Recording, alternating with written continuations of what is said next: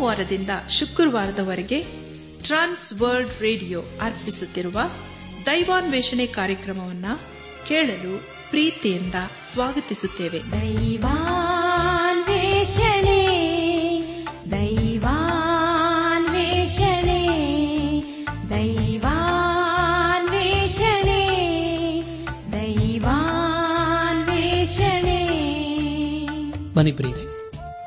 ದೇವರ ವಾಕ್ಯವನ್ನು ಧ್ಯಾನ ಮಾಡುವ ಮುನ್ನ ಕರ್ತನ ಸಮ್ಮುಖದಲ್ಲಿ ನಮ್ಮನ್ನು ನಾವು ತಗ್ಗಿಸಿಕೊಂಡು ನಮ್ಮ ಶಿರವನ್ನು ಭಾಗಿಸಿ ನಮ್ಮ ಕಣ್ಣುಗಳನ್ನು ಮುಚ್ಚಿಕೊಂಡು ದೀನತೆಯಿಂದ ಪ್ರಾರ್ಥನೆ ಮಾಡೋಣ. ಜೀವದಾಯಕನೇ ಜೀವ ಸ್ವರೂಪನೇ ಜೀವದ ಬಗೆಯಾಗಿರುವ ನಮ್ಮ ರಕ್ಷಕನಲ್ಲಿ ತಂದೆಯಾದ ದೇವರೇ, ನಿನ್ನ ಪರಿಶುದ್ಧವಾದ ನಾಮವನ್ನು ಕೊಂಡಾಡಿ, ಹಾಡಿ, ಸ್ತುತಿಸುತ್ತೇವೆ.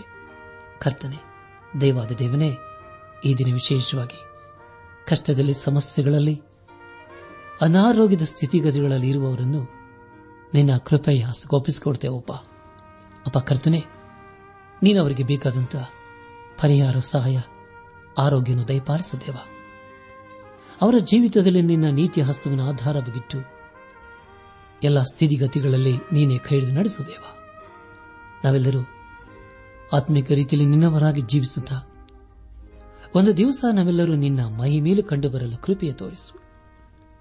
ಎಲ್ಲ ಮಹಿಮೆ ನಿನಗೆ ಮಾತ್ರ ಸಲ್ಲುವುದಾಗಲಿ. ನಮ್ಮ ಪ್ರಾರ್ಥನೆ ಸ್ತೋತ್ರಗಳನ್ನು, ನಮ್ಮ ಒಡೆಯನು, ನಮ್ಮ ರಕ್ಷಕನು, ಲೋಕ ವಿಮೋಚಕನೂ ಆದ ಏಸು ಕ್ರಿಸ್ತನ ದಿವ್ಯ ನಾಮದಲ್ಲಿ ಸಮರ್ಪಿಸಿಕೊಳ್ಳುತ್ತೇವೆ ತಂದೆಯೇ. ಆಮೇನ್. ನನ್ನ ಆತ್ಮೀಕ ಸಹೋದರ ಸಹೋದರಿಯರೇ, ಕಳೆದ ಕಾರ್ಯಕ್ರಮದಲ್ಲಿ ನಾವು ಜ್ಞಾನೋಕ್ತಿಗಳ ಪುಸ್ತಕ, ಇಪ್ಪತ್ತಾರನೇ ಅಧ್ಯಾಯ ಇಪ್ಪತ್ತ ಮೂರನೇ ವಚನದಿಂದ ಇಪ್ಪತ್ತೇಳನೇ ಅಧ್ಯಾಯದ ಕೊನೆಯವರೆಗೆ, ಅಂದರೆ ಇಪ್ಪತ್ತೇಳನೇ ವಚನದವರೆಗೆ ಧ್ಯಾನ ಮಾಡಿಕೊಂಡು, ಅದರ ಮೂಲಕ ನಮ್ಮ ನಿಜ ಜೀವಿತಕ್ಕೆ ಬೇಕಾದ ಅನೇಕ ಆತ್ಮಿಕ ಪಾಠಗಳ ಕುರಿತು ಕಲಿತುಕೊಂಡು ಅನೇಕ ರೀತಿಯಲ್ಲಿ ಆಶೀರ್ವಿಸಲ್ಪಟ್ಟಿದ್ದೇವೆ. ಇದೆಲ್ಲ ದೇವರ ಮಹಾಕೃಪೆಯಾಗಿದೆ. ದೇವರಿಗೆ ಮಹಿಮೆಯುಂಟಾಗಲಿ. ಧ್ಯಾನ ಮಾಡಿದಂಥ ವಿಷಯಗಳನ್ನು ಈಗ ನೆನಪು ಮಾಡಿಕೊಂಡು ಮುಂದಿನ ಭೇದ ಭಾಗಕ್ಕೆ ಸಾಗೋಣ. ಕೆಟ್ಟ ಹೃದಯದಿಂದ ಪ್ರೀತಿಯನ್ನಾಡುವ ತುಟಿಯು ಕೊಟ್ಟಿ ಬೆಳ್ಳಿ ಮುಲಾಮು ಮಾಡಿದ ಮಣ್ಣು ಮಡಕೆಯ ಹಾಗೆ, ಹಾಗೆಯವನು ತುಟಿಯಲ್ಲಿ ಸ್ನೇಹಭಾವವನ್ನು ನಟಿಸುತ್ತಾನೆ, ಅಂತರಂಗದಲ್ಲಿ ಬರೀ ಮೋಸವನ್ನು ಇಟ್ಟುಕೊಂಡಿದ್ದಾನೆ, ಸವಿ ಮಾತಾಡಿದರೂ ಅವನನ್ನು ನಂಬಬೇಡ ಎಂಬುದಾಗಿಯೂ ನಾಳೆ ಎಂದು ಕೊಚ್ಚಿಕೊಳ್ಳಬೇಡ. ಒಂದು ದಿನದೊಳಗೆ ಏನಾಗುವುದೋ ನಿನಗೆ ತಿಳಿಯದು. ನಿನ್ನನ್ನು ನೀನೇ ಹೊಗಳಿಕೊಳ್ಳಬೇಡ. ಮತ್ತೊಬ್ಬನು ಹೊಗಳಿದರೆ ಹೊಗಳಲಿ. ಆತ್ಮಸ್ತುತಿ ಬೇಡ. ಪರನು ನಿನ್ನನ್ನು ಸ್ತುತಿಸಿದರೆ ಸ್ತುತಿಸಲಿ ಎಂಬುದಾಗಿಯೂ ತೈಲವು ಸುಗಂಧ ದ್ರವ್ಯಗಳು ಹೇಗೋ ಮಿತ್ರನ ಸಂಭಾಷಣೆಯಿಂದ ಅನುಭವಕ್ಕೆ ಬರುವ ಸ್ನೇಹರಸು ಹಾಗೆ ಮನೋಹರ ಎಂಬುದಾಗಿಯೂ ಸಂಪತ್ತು ಶಾಶ್ವತವಾಗಿರುವುದಿಲ್ಲವಷ್ಟೇ? ಕಿರೀಟವು ತಲತಲಾಂತರಗಳವರೆಗೆ ನಿಂತೀತೋ ಎಂಬ ವಿಷಯಗಳ ಕುರಿತು ನಾವು ಧ್ಯಾನ ಮಾಡಿಕೊಂಡೆವು. ಧ್ಯಾನ ಮಾಡಿದಂಥ ಎಲ್ಲ ಹಂತಗಳಲ್ಲಿ ದೇವಾದ ದೇವನೇ ನಮ್ಮ ನಡೆಸಿದನು. ದೇವರಿಗೆ ಮಹಿಮೆಯುಂಟಾಗಲಿ. ಇಂದು ನಾವು ಜ್ಞಾನೋಕ್ತಿಗಳ ಪುಸ್ತಕದ ಇಪ್ಪತ್ತೆಂಟನೇ ಅಧ್ಯಾಯ ಒಂದನೇ ವಚನದಿಂದ ಇಪ್ಪತ್ತೊಂಬತ್ತನೇ ಅಧ್ಯಾಯದ ನಾಲ್ಕನೇ ವಚನದವರೆಗೆ ಧ್ಯಾನ ಮಾಡಿಕೊಳ್ಳೋಣ.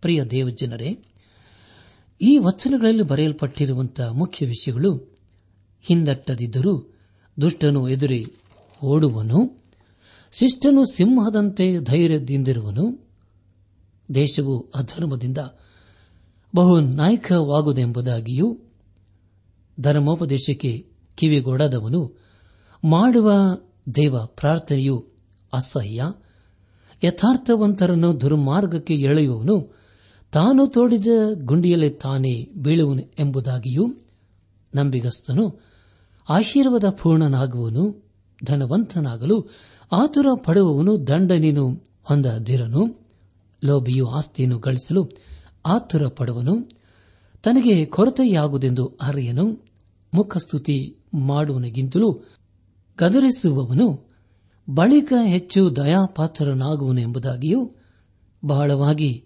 ಗದರಿಸಿದರೂ ತಗ್ಗದವನು, ಹೇಳದ ಹಾಗೆ ಪಕ್ಕನೆ ಮುರಿದು ಬೀಳುವನು ಎಂಬುದಾಗಿ. ನನಾತ್ಮಿಕ ಸಹೋದರ ಸಹೋದರಿಯರೇ, ಮುಂದೆ ನಾವು ಧ್ಯಾನ ಮಾಡುವಂತಹ ಎಲ್ಲ ಹಂತಗಳಲ್ಲಿ ದೇವರನ್ನು ಆಶ್ರಯಿಸಿಕೊಂಡು ಮುಂದೆ ಮುಂದೆ ಸಾಗೋಣ. ನಾನೋಕ್ತಿಗಳ ಪುಸ್ತಕ, ಇಪ್ಪತ್ತೆಂಟನೇ ಅಧ್ಯಾಯ. ಮೊದಲನೇ ವಚನವನ್ನು ಓದುವಾಗ, ಹಿಂದಟ್ಟದಿದ್ದರೂ ದುಷ್ಟನು ಎದುರಿ ಓಡುವನು, ಶಿಷ್ಟನು ಸಿಂಹದಂತೆ ಧೈರ್ಯದಿಂದಿರುವನು ಎಂಬುದಾಗಿ. ಕರ್ತನಲ್ಲಿ ಪ್ರಿಯರೇ, ದೇವರ ವಾಕ್ಯ ಹೇಳುವುದೇನೆಂದರೆ ದುಷ್ಟನು ಯಾವಾಗಲೂ ಹೆದರುವನು ಎಂಬುದಾಗಿ. ಒಂದು ಸಾರಿ ನಾನು ಒಂದು ಯವನಸ್ಥರ ಕೂಟದಲ್ಲಿ ದೇವರ ವಾಕ್ಯದ ಕುರಿತು ಹೇಳುತ್ತಿದ್ದನು. ಆ ಕೂಟದ ಮುಖ್ಯ ವಿಷಯ ಪಾಪದ ವಿಷಯವಾಗಿತ್ತು. ಅಲ್ಲಿ ಕೆಲವು ಹುಡುಗ ಹುಡುಗಿಯರು ಇದ್ದರು. ಅವರಿಗೆ ಪಾಪದ ವಿಷಯದಲ್ಲಿ ಹೇಳುವಾಗ ಅವರ ಮನಸ್ಸು ಅವರನ್ನು ಚುಚ್ಚುತ್ತಿತ್ತು. ಅವರು ನನ್ನಿಂದ ದೂರವಿರಲು ಪ್ರಯತ್ನ ಪಡುತ್ತಿದ್ದರು ಅದು ನನಗೆ ಚೆನ್ನಾಗಿ ಗೊತ್ತಾಗುತ್ತಿತ್ತು. ಅದಕ್ಕೆ ಕಾರಣ ಅವರ ಗುಪ್ತ ಪಾಪವೇ ಆಗಿತ್ತು. ಆದರೆ ಪ್ರಿಯರೇ, ದೇವರ ಮಾಕೆ ಹೇಳುವುದೇನೆಂದರೆ ಶಿಷ್ಟನು ಸಿಂಹದಂತೆ ಧೈರ್ಯದಿಂದ ಇರುವನು ಎಂಬುದಾಗಿ. ಒಬ್ಬ ವ್ಯಕ್ತಿಯಲ್ಲಿ ಪಾಪವಿಲ್ಲದಿದ್ದರೆ ಅವನು ಎದ್ದು ಧೈರ್ಯವಾಗಿ ಹೇಳಲು ಶಕ್ತನಾಗಿದ್ದಾನೆ. ನಾನು ತಿಂಗಳ ಪುಸ್ತಕ, ಇಪ್ಪತ್ತೆಂಟನೇ ಅಧ್ಯಾಯ. ಒಂಬತ್ತನೇ ವಚನವನ್ನು ಓದುವಾಗ ಧರ್ಮೋಪದೇಶಕ್ಕೆ ಕಿವಿಗೊಡದವನು ಮಾಡುವ ದೇವ ಪ್ರಾರ್ಥನೆಯು ಅಸಹ್ಯ ಎಂಬುದಾಗಿ.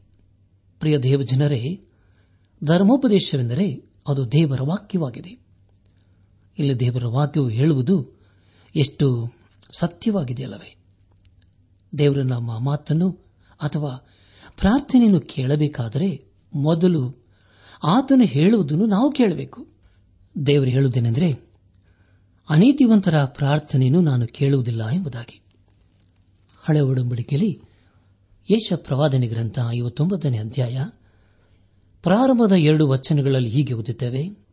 ಈಗೋ ಯಹೋವನ ಹಸ್ತವು ರಕ್ಷಿಸಲಾರದಂತೆ ಮೋಟುಗೈಯಲ್ಲ. ಆತನ ಕಿವಿಯೂ ಕೇಳಲಾರದ ಹಾಗೆ ಕಿವುಡಲ್ಲ ಆದರೆ ನಿಮ್ಮ ಅಪರಾಧಗಳೇ ನಿಮ್ಮ ದೇವರಿಂದ ನಿಮ್ಮನ್ನು ಅಗಲಿಸುತ್ತಾ ಬಂದಿವೆ. ನಿಮ್ಮ ಪಾಪಗಳೇ, ಆತನು ಕೇಳಲಾರದಂತೆ ಆತನ ಮುಖಕ್ಕೆ ಅಡ್ಡವಾಗಿವೆ ಎಂಬುದಾಗಿ. ಹೌದು ಪ್ರಿಯರೇ, ಈ ಒಂದು ಮಾತು ಅನೇಕರ ಜೀವಿತದಲ್ಲಿ ಸತ್ಯವಾಗಿದೆ. ದೇವರು ಅನೀತಿವಂತನ ಪ್ರಾರ್ಥನೆಯನ್ನು ಕೇಳಿಸಿಕೊಳ್ಳುವುದಿಲ್ಲ. ಪೇತ್ರನ್ನು ಬರೆದಂತ ಮೊದಲಿನ ಪತ್ರಿಕೆ ಮೂರನೇ ಅಧ್ಯಾಯ ಹನ್ನೆರಡನೇ ವಚನದಲ್ಲಿ ಹೀಗೆ ಓದುತ್ತೇವೆ ಯಾಕೆಂದರೆ ಕರ್ತನು ನೀತಿವಂತರನ್ನು ಕಟಾಕ್ಷಿಸುತ್ತಾನೆ, ಆತನು ಅವರ ವಿಜ್ಞಾಪನೆಗಳಿಗೆ ಕಿವಿಗೂಡುತ್ತಾನೆ. ಕೆಡುಕರಿಗೋ, ಕರ್ತನು ಕೋಪದ ಮುಖವಳವನಾಗಿದ್ದಾನೆ ಎಂಬುದಾಗಿ ಬರದದೆ ಎಂಬುದಾಗಿ. ನನ್ನಾತ್ಮಿಕ ಸಹೋದರ ಸಹೋದರಿಯರೇ, ಅನೀತಿವಂತನು ಮಾಡುವ ಪ್ರಾರ್ಥನೆಯು ದೇವರಿಗೆ ಅಸಹ್ಯವಾಗಿದೆ. ನಮ್ಮ ಧ್ಯಾನವನ್ನು ಮುಂದುವರೆಸಿ, ಜ್ಞಾನೋಕ್ತಿಗಳ ಪುಸ್ತಕ ಇಪ್ಪತ್ತೆಂಟನೇ ಅಧ್ಯಾಯ. ಹತ್ತನೇ ವಚನವನ್ನು ಓದುವಾಗ ಯಥಾರ್ಥವಂತರನ್ನು ದುರ್ಮಾರ್ಗಕ್ಕೆ ಎಳೆಯುವವನು ತಾನು ತೋಡಿದ ಗುಂಡಿಯಲ್ಲಿ ತಾನೇ ಬೀಳುವನು ಎಂಬುದಾಗಿ. ಕರ್ತನಲ್ಲಿ ಪ್ರಿಯ ದೇವ ಜನರೇ, ಇದೇ ಆಜ್ಞೆಯನ್ನು ದೇವರು ಈ ಲೋಕದಲ್ಲಿ ಇರಿಸಿದ್ದಾನೆ. ಇದರ ಕುರಿತು ನಾವು ದೇವರ ವಾಕ್ಯದಲ್ಲಿ ಅನೇಕ ಕಡೆ ಓದುತ್ತೇವೆ. ದಾವಿದನ ಮಗನಿಂದ ಅವನ ಕುಟುಂಬದಲ್ಲಿ ಅನೇಕ ಏರುಪೇರುಗಳಾದವು. ಇಪ್ಪತ್ತೆಂಟನೇ ಅಧ್ಯಾಯ. ಹನ್ನೊಂದನೇ ವಚನವನ್ನು ಓದುವಾಗ, ಐಶ್ವರ್ಯವಂತನು ತಾನು ಜ್ಞಾನಿಯೆಂದೆಣಿಸಿಕೊಳ್ಳುವನು ವಿವೇಕಿಯಾದ ಬಡವನು ಅವನನ್ನು ಇಂಥವನೆಂದು ಗೊತ್ತು ಮಾಡುವನು ಎಂಬುದಾಗಿ. ಪ್ರಿಯರೇ, ಅನೇಕ ಐಶ್ವರ್ಯವಂತರಿಗೆ ಹೆಮ್ಮೆ ಹಾಗೂ ಅಹಂ ಎಂಬ ಸ್ವಭಾವವಿರುತ್ತದೆ. ಅವು ಅವರ ಜೀವಿತದಲ್ಲಿ ಜೊತೆ ಜೊತೆಯಾಗಿ ಹೋಗುತ್ತವೆ. ಅವರ ಹೆಮ್ಮೆಯಿಂದ ದೊಡ್ಡ ಔತಣ ಕೂಟದಲ್ಲಿ ತಮ್ಮ ವಿಷಯದಲ್ಲಿ ಹೆಚ್ಚಿಕೊಳ್ಳಲು ಅಥವಾ ಹೊಗಳಿಸಿಕೊಳ್ಳಲು ಇಷ್ಟಪಡುತ್ತಾರೆ. ದೇವರ ವಾಕ್ಯವು ಹೇಳುವುದೇನೆಂದರೆ, ಐಶ್ವರ್ಯವಂತನು ತಾನು ಜ್ಞಾನಿ ಎಂದು ಎಣಿಸಿಕೊಳ್ಳುವನು, ವಿವೇಕಿಯಾದ ಬಡವನು, ಅವನನ್ನು ಇಂಥವನೆಂದು ಗೊತ್ತು ಮಾಡುವನು ಎಂಬುದಾಗಿ. ಪ್ರಿಯರೇ, ಬಡವನು ಲೋಕಕ್ಕೆ ಬಡವನಾಗಿ ಕಂಡುಬರಬಹುದು. ಆದರೆ ದೇವರ ದೃಷ್ಟಿಯಲ್ಲಿ ಅಥವಾ ನಂಬಿಕೆಯಲ್ಲಿ ಅವನು ಐಶ್ವರ್ಯವಂತನೇ ಸರಿ. ಇದು ವಾಸ್ತವಿಕವಾಗಿ ಬರೆಯಲ್ಪಟ್ಟಿರುವಂತಹ ಜ್ಞಾನೋಕ್ತಿಯಾಗಿದೆ. ದೇವರಿಗೆ ಸ್ತೋತ್ರವಾಗಲಿ. ಪ್ರಿಯ ದೇವಜನರೇ, ನಮ್ಮ ಧ್ಯಾನವನ್ನು ಮುಂದುವರೆಸಿ ಜ್ಞಾನೋಕ್ತಿಗಳ ಪುಸ್ತಕ ಇಪ್ಪತ್ತೆಂಟನೇ ಅಧ್ಯಾಯ ಹದಿಮೂರನೇ ವಚನವನ್ನು ಓದುವಾಗ, ದೋಷಗಳನ್ನು ಮುಚ್ಚಿಕೊಳ್ಳುವವನಿಗೆ ಶುಭವಾಗದು, ಅವುಗಳನ್ನು ಒಪ್ಪಿಕೊಂಡು ಬಿಟ್ಟು ಬಿಡುವವನಿಗೆ ಕರುಣೆ ದೊರೆಯುವುದು ಎಂಬುದಾಗಿ. ಕರ್ತನಲ್ಲಿ ಪ್ರಿಯರೇ, ಇದು ಅದ್ಭುತವಾದಂಥ ಜ್ಞಾನೋಕ್ತಿಯಾಗಿದೆ. ಅನೇಕ ವಿಶ್ವಾಸಿಗಳು ಅನ್ನಿಸಿಕೊಂಡವರು ತಮ್ಮ ಪಾಪವನ್ನು ಮುಚ್ಚಿಕೊಳ್ಳಲು ಪ್ರಯತ್ನ ಮಾಡುತ್ತಾರೆ. ಅನೇಕರು ಪಾಪದ ವಿಷಯದಲ್ಲಿ ಕೇಳಲು ಸಹ ಇಷ್ಟಪಡುವುದಿಲ್ಲ. ಅಂದರೆ ಅವರು ತಮ್ಮ ಪಾಪವನ್ನು ಒಪ್ಪಿಕೊಳ್ಳುವುದಿಲ್ಲ. ಅವರು ಅಂದುಕೊಳ್ಳುವುದೇನೆಂದರೆ ನಾವು ಒಳ್ಳೆಯವರು ಎಂಬುದಾಗಿ. ಆದರೆ ಪ್ರಿಯರೇ, ಸತ್ಯವಿದ್ದಲ್ಲಿ ಯೋಹಾನನು ಬರೆದಂತ ಮೊದಲನೇ ಪತ್ರಿಕೆ ಒಂದನೇ ಅಧ್ಯಾಯ ಎಂಟರಿಂದ ಹತ್ತನೇ ವಚನಗಳಲ್ಲಿ ಹೀಗೆ ಓದುತ್ತವೆ ನಮ್ಮಲ್ಲಿ ಪಾಪವಿಲ್ಲವೆಂದು ನಾವು ಹೇಳಿದರೆ ನಮ್ಮನ್ನು ನಾವೇ ಮೋಸಪಡಿಸಿಕೊಳ್ಳುತ್ತೇವೆ. ಮತ್ತು ಸತ್ಯವೆಂಬುದು ನಮ್ಮಲ್ಲಿಲ್ಲ. ನಮ್ಮ ಪಾಪಗಳನ್ನು ಒಪ್ಪಿಕೊಂಡು ಆರೈಕೆ ಮಾಡಿದರೆ ಆತನು ನಂಬಿಗಸ್ತನೂ ನೀತಿವಂತನೂ ಆಗಿರುವುದರಿಂದ ನಮ್ಮ ಪಾಪಗಳನ್ನು ಕ್ಷಮಿಸಿಬಿಟ್ಟು ಸಕಲ ಅನೀತಿಯನ್ನು ಪರಿಹರಿಸಿ ನಮ್ಮನ್ನು ಶುದ್ಧಿ ಮಾಡುವನು. ನಾವು ಪಾಪ ಮಾಡಲಿಲ್ಲವೆಂದು ಹೇಳಿದರೆ ಆತನನ್ನು ಸುಳ್ಳುಗಾರನಾಗಿ ಮಾಡುತ್ತೇವೆ ಮತ್ತು ಆತನ ವಾಕ್ಯವು ನಮ್ಮಲ್ಲಿ ಇಲ್ಲ ಎಂಬುದಾಗಿ. ನನ್ನ ಆತ್ಮಿಕ ಸಹೋದರ ಸಹೋದರಿಯರೇ, ಇದು ಬಹಿರಂಗವಾಗಿ ಹೇಳುವಂತಹ ಪಾಪದ ಅರಕೆ ಕುರಿತು ಹೇಳುವುದಿಲ್ಲ. ದೇವರೊಂದಿಗೆ ನಾವು ನಮ್ಮ ಪಾಪವನ್ನು ಹೇಳಿಕೊಂಡು ಅದಕ್ಕಾಗಿ ಪಶ್ಚಾತ್ತಾಪ ಪಡಬೇಕು. ನಮ್ಮ ಜೀವಿತದಲ್ಲಿ ಪಾಪವಿಲ್ಲದವರಂತೆ ಮಾತಾಡುವುದು ಅದು ಸರಿಯಲ್ಲ. ದೇವರ ಮುಂದೆ ಪಾಪದ ಅರಿಕೆಯನ್ನು ಮಾಡಿ ಆತನಿಂದ ಪಾಪ ಕ್ಷಮಾಪಣೆಯನ್ನು ಪಡೆದುಕೊಳ್ಳಬೇಕು. ಆಗ ಆತನು ತನ್ನ ಪರಿಶುದ್ಧ ರಕ್ತದಿಂದ ನಮ್ಮನ್ನು ತೊಳೆದು ಶುದ್ಧಿ ಮಾಡುತ್ತಾನೆ. ದೇವರಿಗೆ ಸ್ತೋತ್ರವಾಗಲಿ. ನಮ್ಮ ಧ್ಯಾನವನ್ನು ಮುಂದುವರೆಸಿ ಜ್ಞಾನೋಕ್ತಿಗಳ ಪುಸ್ತಕ ಇಪ್ಪತ್ತೆಂಟನೇ ಅಧ್ಯಾಯ ಹದಿನಾಲ್ಕನೇ ವಚನವನ್ನು ಓದುವಾಗ, ಭಯದಿಂದ ನಡೆದುಕೊಳ್ಳುವವನು ಧನ್ಯನು, ಕಠಿಣ ಹೃದಯನು ಕೇಡಿಗೆ ಸಿಕ್ಕಿ ಬೀಳುವನು ಎಂಬುದಾಗಿ. ನನ್ನ ಆತ್ಮಿಕ ಸಹೋದರ ಸಹೋದರಿಯರೇ, ದೇವರ ಭಯದಲ್ಲಿ ನಡೆಯುವುದು ಒಳ್ಳೆಯದು. ನಾನು ತಿಂಗಳ ಪುಸ್ತಕ ಒಂಬತ್ತನೇ ಅಧ್ಯಾಯ ಹತ್ತನೇ ವಚನದಲ್ಲಿ ಹೀಗೆ ಓದಿಕೊಂಡಿದ್ದೇವೆ ಯಹೋವನ ಭಯವೇ ಜ್ಞಾನಕ್ಕೆ ಮೂಲವು, ಪರಿಶುದ್ಧನ ತಿಳುವಳಿಕೆಯೇ ವಿವೇಕವು ಎಂಬುದಾಗಿ. ಪ್ರಿಯ ದೇವಜನರೇ, ಅಂದರೆ ನಮ್ಮ ಹೃದಯವು ದೇವರ ಮುಂದೆ ಸದಾ ತೆರೆದಿರಬೇಕು ಎಂಬುದೇ ಇದರ ಅರ್ಥ. ಆದರೆ ಕಠಿಣ ಹೃದಯನು ಕೇಡಿಗೆ ಸಿಕ್ಕಿ ಬೀಳುವನು. ದೇವರಿಗೆ ಭಯಪಡುವ ವ್ಯಕ್ತಿ ದೇವರು ಹೇಳಿದ್ದನ್ನು ಕೇಳುತ್ತಾನೆ. ಹಾಗೂ ದೇವರು ಮೆಚ್ಚುವಂತಹ ದಾರಿಯಲ್ಲಿ ನಡೆಯಲು ಪ್ರಯತ್ನ ಮಾಡುತ್ತಾನೆ. ಅಂದರೆ ದೇವರ ಭಯವೇ ಜ್ಞಾನಕ್ಕೆ ಮೂಲವಾಗಿದೆ. ನಾವು ಕೊನೆಯ ದಿವಸಗಳಲ್ಲಿ ಜೀವಿಸುತ್ತಾ ಇದ್ದೇವೆ. ಅನೇಕ ವಿಶ್ವಾಸಿಗಳು ಅನಿಸಿಕೊಂಡವರು ಸಹ ಬೇರೆಯವರನ್ನು ನೋಡಿ ಅನೇಕ ರೀತಿಯಲ್ಲಿ ನಿರುತ್ಸಾಹಗೊಳ್ಳುತ್ತಾರೆ. ಹಾಗಾದ ಅವರನ್ನು ದೇವರಿಂದ ದೂರ ಹೋಗಲು ಸಲಹೆ ಕೊಡುತ್ತದೆ. ಆದರೆ ಪ್ರೇರೆ ಅದು ಸರಿಯಲ್ಲ. ನಾನು ಕೇಳ ಪುಸ್ತಕ ಇಪ್ಪತ್ತೆಂಟನೇ ಅಧ್ಯಾಯ. ಹದಿನೇಳನೇ ವಚನವನ್ನು ಓದುವಾಗ ನರಪ್ರಾಣ ತೆಗೆದ ದೋಷವನ್ನು ಕಟ್ಟಿಕೊಂಡವನು, ಸಮಾಧಿ ಕಡೆಗೆ ಓಡುವನು, ಅವನನ್ನು ಯಾರೂ ತಡೆಯಬಾರದು ಎಂಬುದಾಗಿ. ಕರ್ತನಲ್ಲಿ ಪ್ರಿಯರೇ, ಒಬ್ಬ ವ್ಯಕ್ತಿ ತಾನು ಮಾಡಿದ ಘೋರ ಪಾಪದ ಕುರಿತು ಎಚ್ಚೆತ್ತುಕೊಳ್ಳಬೇಕು. ಇಲ್ಲದಿದ್ದರೆ ಆ ಪಾಪವು ಅವನನ್ನು ಕೊನೆಗೆ ನಿತ್ಯ ನರಕಕ್ಕೆ ಪಾತ್ರನಾಗಿ ಮಾಡುತ್ತದೆ. ಅಂತವರು ನಾವು ನೋಡಿರಬಹುದಲ್ಲವೇ? ಅದಕ್ಕೆ ಸತ್ಯವಿದ್ದಲ್ಲಿ ಉದಾಹರಣೆಯಾಗಿ ಇಸ್ಕರೆ ಯುದ್ಧ ಯೋಧನಾಗಿದ್ದಾನೆ. ಒಬ್ಬರು ಹೇಳಿದನೆಂದರೆ ಒಂದು ಕಾಲ ಬರುತ್ತದೆ. ಆ ದಿನದಲ್ಲಿ ನಮ್ಮ ಸಮಸ್ಯೆಗಳಿಗೆ ಪರಿಹಾರ ಸಿಕ್ಕುವುದಿಲ್ಲ ಎಂಬುದಾಗಿ. ಪ್ರಿಯರೇ, ಪಾಪದಿಂದ ನಾವು ತಪ್ಪಿಸಿಕೊಳ್ಳಲು ಸಾಧ್ಯವಿಲ್ಲ. ಅದು ನಮ್ಮನ್ನು ದಿನೇ ದಿನೇ ಪಾಪದಲ್ಲಿಯೇ ಇರಿಸಿ ಕೊನೆಗೆ ನಾಶ ಮಾಡುತ್ತದೆ. ಆದರೆ ದೇವರು ನಮಗೆ ಒಂದು ಬಿಡುಗಡೆಯ ಮಾರ್ಗವನ್ನು ಯೇಸು ಕ್ರಿಸ್ತನ ಮೂಲಕ ಪ್ರಕಟಿಸಿದ್ದಾನೆ. ದೇವರಿಗೆ ಸ್ತೋತ್ರವಾಗಲಿ. ನಮ್ಮ ಧ್ಯಾನವನ್ನು ಮುಂದುವರೆಸಿ ಜ್ಞಾನೋಕ್ತಿಗಳ ಪುಸ್ತಕ ಇಪ್ಪತ್ತೆಂಟನೇ ಅಧ್ಯಾಯ ಇಪ್ಪತ್ನಾಲ್ಕನೇ ವಚನವನ್ನು ಓದುವಾಗ, ದೋಷವಲ್ಲವೆಂದು ತಾಯಿ ತಂದೆಗಳ ಧನವೊಂದು ಕದಿಯುವವನು ಕೇಡುಗನಿಗೆ ಜೊತೆಗಾರನು ಎಂಬುದಾಗಿ. ನನ್ನ ಆತ್ಮಿಕ ಸಹೋದರ ಸಹೋದರಿಯರೇ, ಒಬ್ಬ ಯವನಸ್ಥನು ಹೇಳುವುದೇನೆಂದರೆ ನನ್ನ ತಂದೆಯ ಆಸ್ತಿಯನ್ನು ನಾನು ಅನುಭವಿಸಬೇಕು, ಸ್ವಾಧೀನ ಮಾಡಿಕೊಳ್ಳಬೇಕು ಎಂಬುದಾಗಿ. ಆದುದರಿಂದ ಅದರಲ್ಲಿ ಸ್ವಲ್ಪವನ್ನು ನಾನು ತೆಗೆದುಕೊಳ್ಳುತ್ತೇನೆ ಎಂಬುದಾಗಿ. ಆದರೆ ಪ್ರಿಯರೇ, ದೇವರು ಹೇಳುವುದೆಂದರೆ ಅದು ಸರಿಯಲ್ಲ ಎಂಬುದಾಗಿ.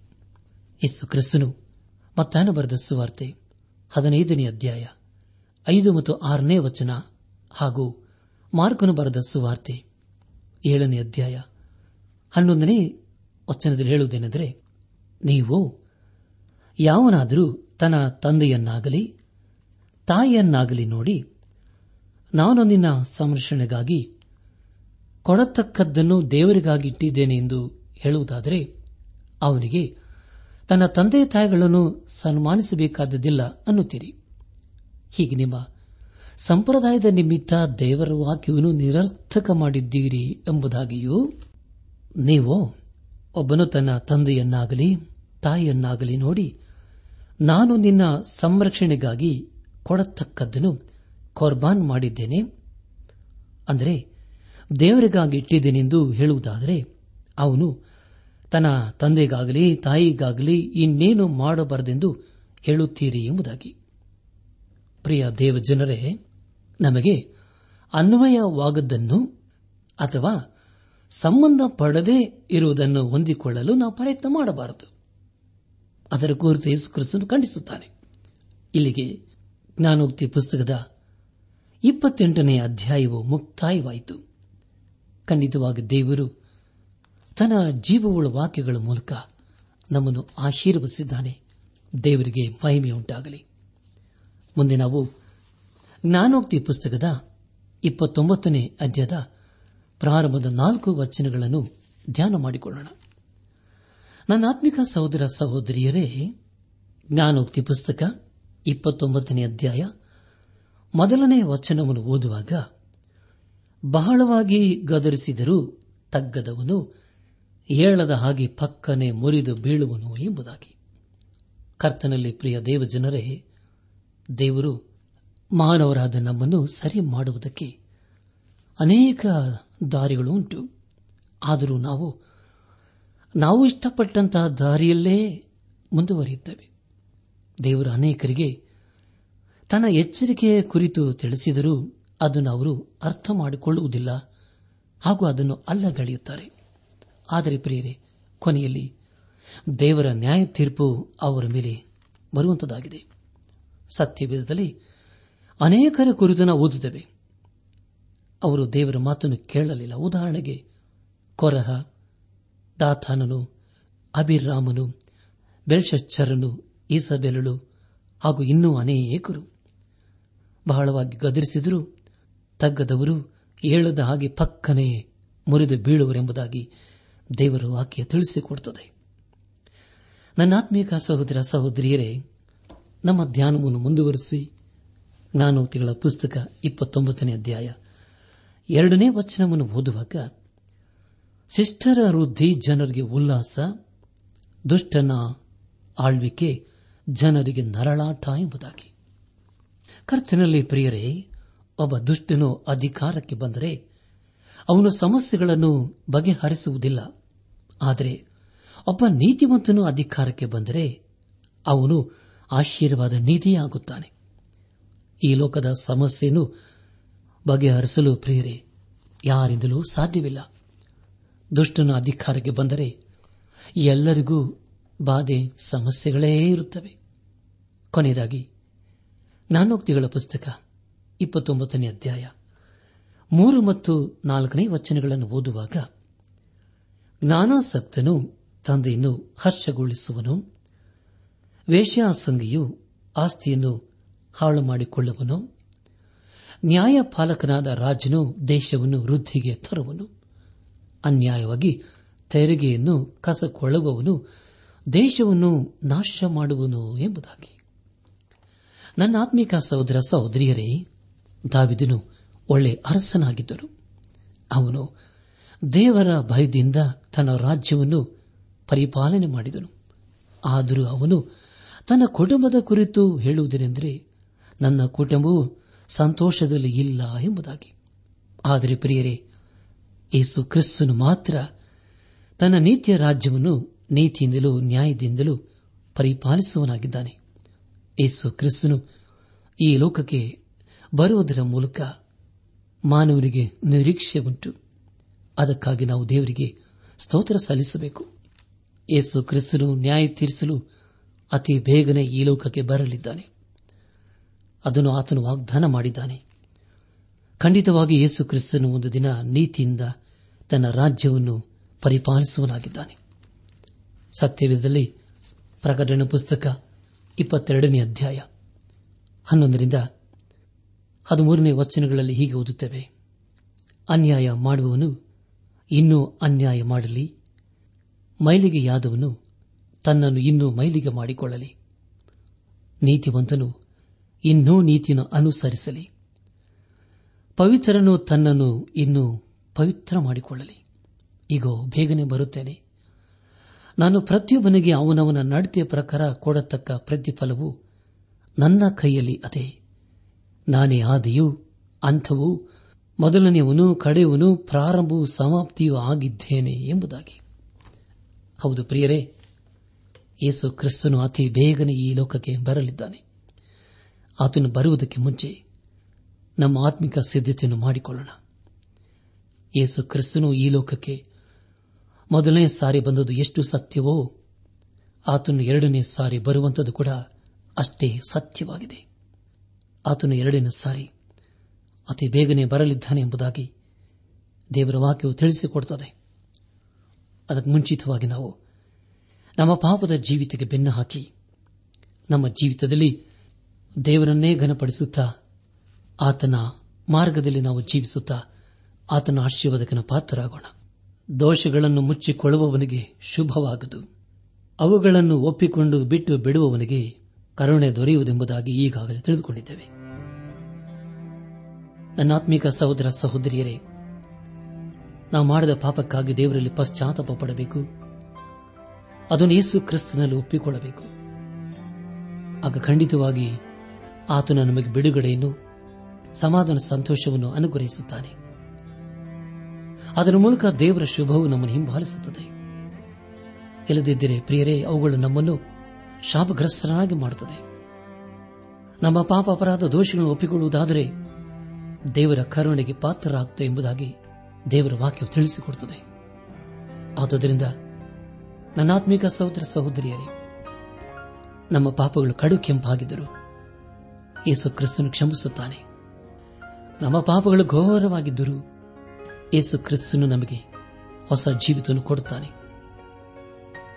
ನಾವು ಯೇಸು ಕ್ರಿಸ್ತನಲ್ಲಿ ಇರುವುದಾದರೆ ಈ ಲೋಕದಲ್ಲಿ ನೂತನ ಸೃಷ್ಟಿಗಳೆಂಬುದಾಗಿ ದೇವರ ವಾಕ್ಯ ತಿಳಿಸಿಕೊಡುತ್ತದೆ. ನಮ್ಮ ಎಲ್ಲ ಹಳೆ ಸ್ವಭಾವಗಳು ಹೋಗಿ ಎಲ್ಲವೂ ನೂತನವಾಗುತ್ತದೆ ನಮ್ಮ ಮಾತು ಹೊಸದು, ನಮ್ಮ ಜೀವಿತವೇ ಹೊಸದು, ನಮ್ಮ ಮಾರ್ಗಗಳೇ ಹೊಸ ಹೊಸದಾಗಿ ಕಂಡುಬರುತ್ತವೆ. ಆ ಮಾರ್ಗಗಳ ಮೂಲಕ ದೇವರಿಗೆ ಮಹಿಮೆಯಾಗುತ್ತದೆ ಆದುದರಿಂದ ಮಾರ್ಗವು ಸತ್ಯವೂ ಜೀವವಾಗಿರುವ ಯೇಸು ಕ್ರಿಸ್ತನಿಗೆ ನಮ್ಮ ಜೀವಿತವನ್ನು ಸಮರ್ಪಿಸಿಕೊಂಡು ಪಾಪದ ಜೀವಿತಕ್ಕೆ ಬೆನ್ನು ಹಾಕಿ ನಾವು ಜೀವಿಸುವವರೆಗೆ ನಮ್ಮ ಜೀವಿತದ ಮೂಲಕ ದೇವರನ್ನು ಘನಪಡಿಸೋಣ. ಯಾಕಂದರೆ ಪ್ರಿಯರೇ, ನಾವು ಈ ಲೋಕದಲ್ಲಿ ಇರುವುದೇ ದೇವರ ಮಹಾಕೃಪೆಯಾಗಿದೆ. ಇಲ್ಲಿವರೆಗೂ ದೇವರು ನಮ್ಮನ್ನು ತನ್ನ ಪ್ರೀತಿ ಕೃಪೆಗಳೆಂಬ ಕಿರೀಟದಿಂದ ಶೃಂಗರಿಸಿ ನಮ್ಮನ್ನು ಆಶೀರ್ವಿಸಿದ್ದಾನೆ ಆದುದರಿಂದ ನಮ್ಮನ್ನು ಆಶೀರ್ವಸಿ ನಡೆಸಿದಂತಹ ದೇವರಿಗೆ ನಮ್ಮ ಜೀವಿತವನ್ನು ಸಂಪೂರ್ಣವಾಗಿ ಒಪ್ಪಿಸಿಕೊಟ್ಟು ಪೂರ್ಣ ಹೃದಯದಿಂದಲೂ, ಪೂರ್ಣ ಪ್ರಾಣದಿಂದಲೂ, ಪೂರ್ಣ ಶಕ್ತಿಯಿಂದಲೂ ಆತನನ್ನೇ ಆರಾಧನೆ ಮಾಡುತ್ತಾ, ಆತನ ಮಾರ್ಗದಲ್ಲಿ ಜೀವಿಸುತ್ತಾ ಆತನ ಆಶೀರ್ವಾದಕ್ಕೆ ಪಾತ್ರರಾಗೋಣ. ಹಾಗಾಗುವಂತೆ ತಂದೆಯಾದ ದೇವರು ಯೇಸು ಕ್ರಿಸ್ತನ ಮೂಲಕ ನಮ್ಮೆಲ್ಲರನ್ನು ಆಶೀರ್ವದಿಸಿ ನಡೆಸಲಿ.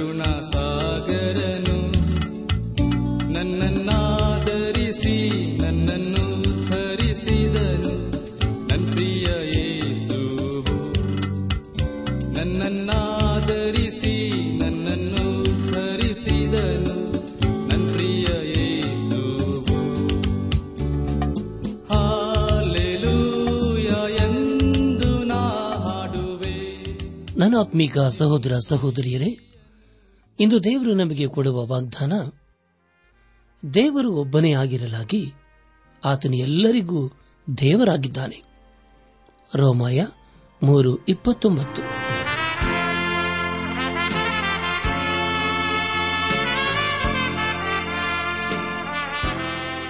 ಪ್ರಿಯರೇ, ಇದುವರೆಗೂ ಆಲಿಸಿದ ದೈವಾನ್ವೇಷಣೆ ಕಾರ್ಯಕ್ರಮವು ನಿಮ್ಮ ಮನಸ್ಸಿಗೆ ಸಮಾಧಾನ, ಸಂತೋಷ ನೀಡಿದೆ ಎಂದು ನಾವು ನಂಬುತ್ತೇವೆ.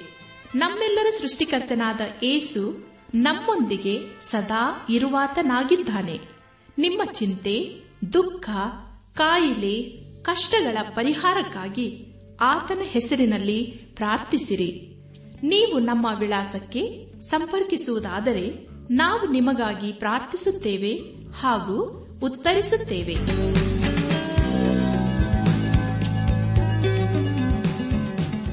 ನಮ್ಮ ವಿಳಾಸ ದೈವಾನ್ ವೇಷಣೆ ಟ್ರಾನ್ಸ್ ವರ್ಲ್ಡ್ ರೇಡಿಯೋ, ಇಂಡಿಯಾ, ಟಪಾಲು ಪೆಟ್ಟಿಗೆ ನಾಲ್ಕು ಮೂರು ಎರಡು ಸೊನ್ನೆ, ಬೆಂಗಳೂರು ನಲವತ್ಮೂರು. ದೈವಾನ್ ವೇಷಣೆ Trans World Radio, India, post box four three two zero, Bangalore forty three. ದೂರವಾಣಿ ಸಂಖ್ಯೆ ಒಂಬತ್ತು ಎಂಟು ನಾಲ್ಕು ಐದು ಆರು, ಒಂದು ಆರು, ನಾಲ್ಕು ಒಂದು ಎರಡು. ನಮ್ಮ ಇಮೇಲ್ ವಿಳಾಸ Kannada TTB at radio eight eight two dot com ನಮಸ್ಕಾರ, ಪ್ರಿಯರೇ.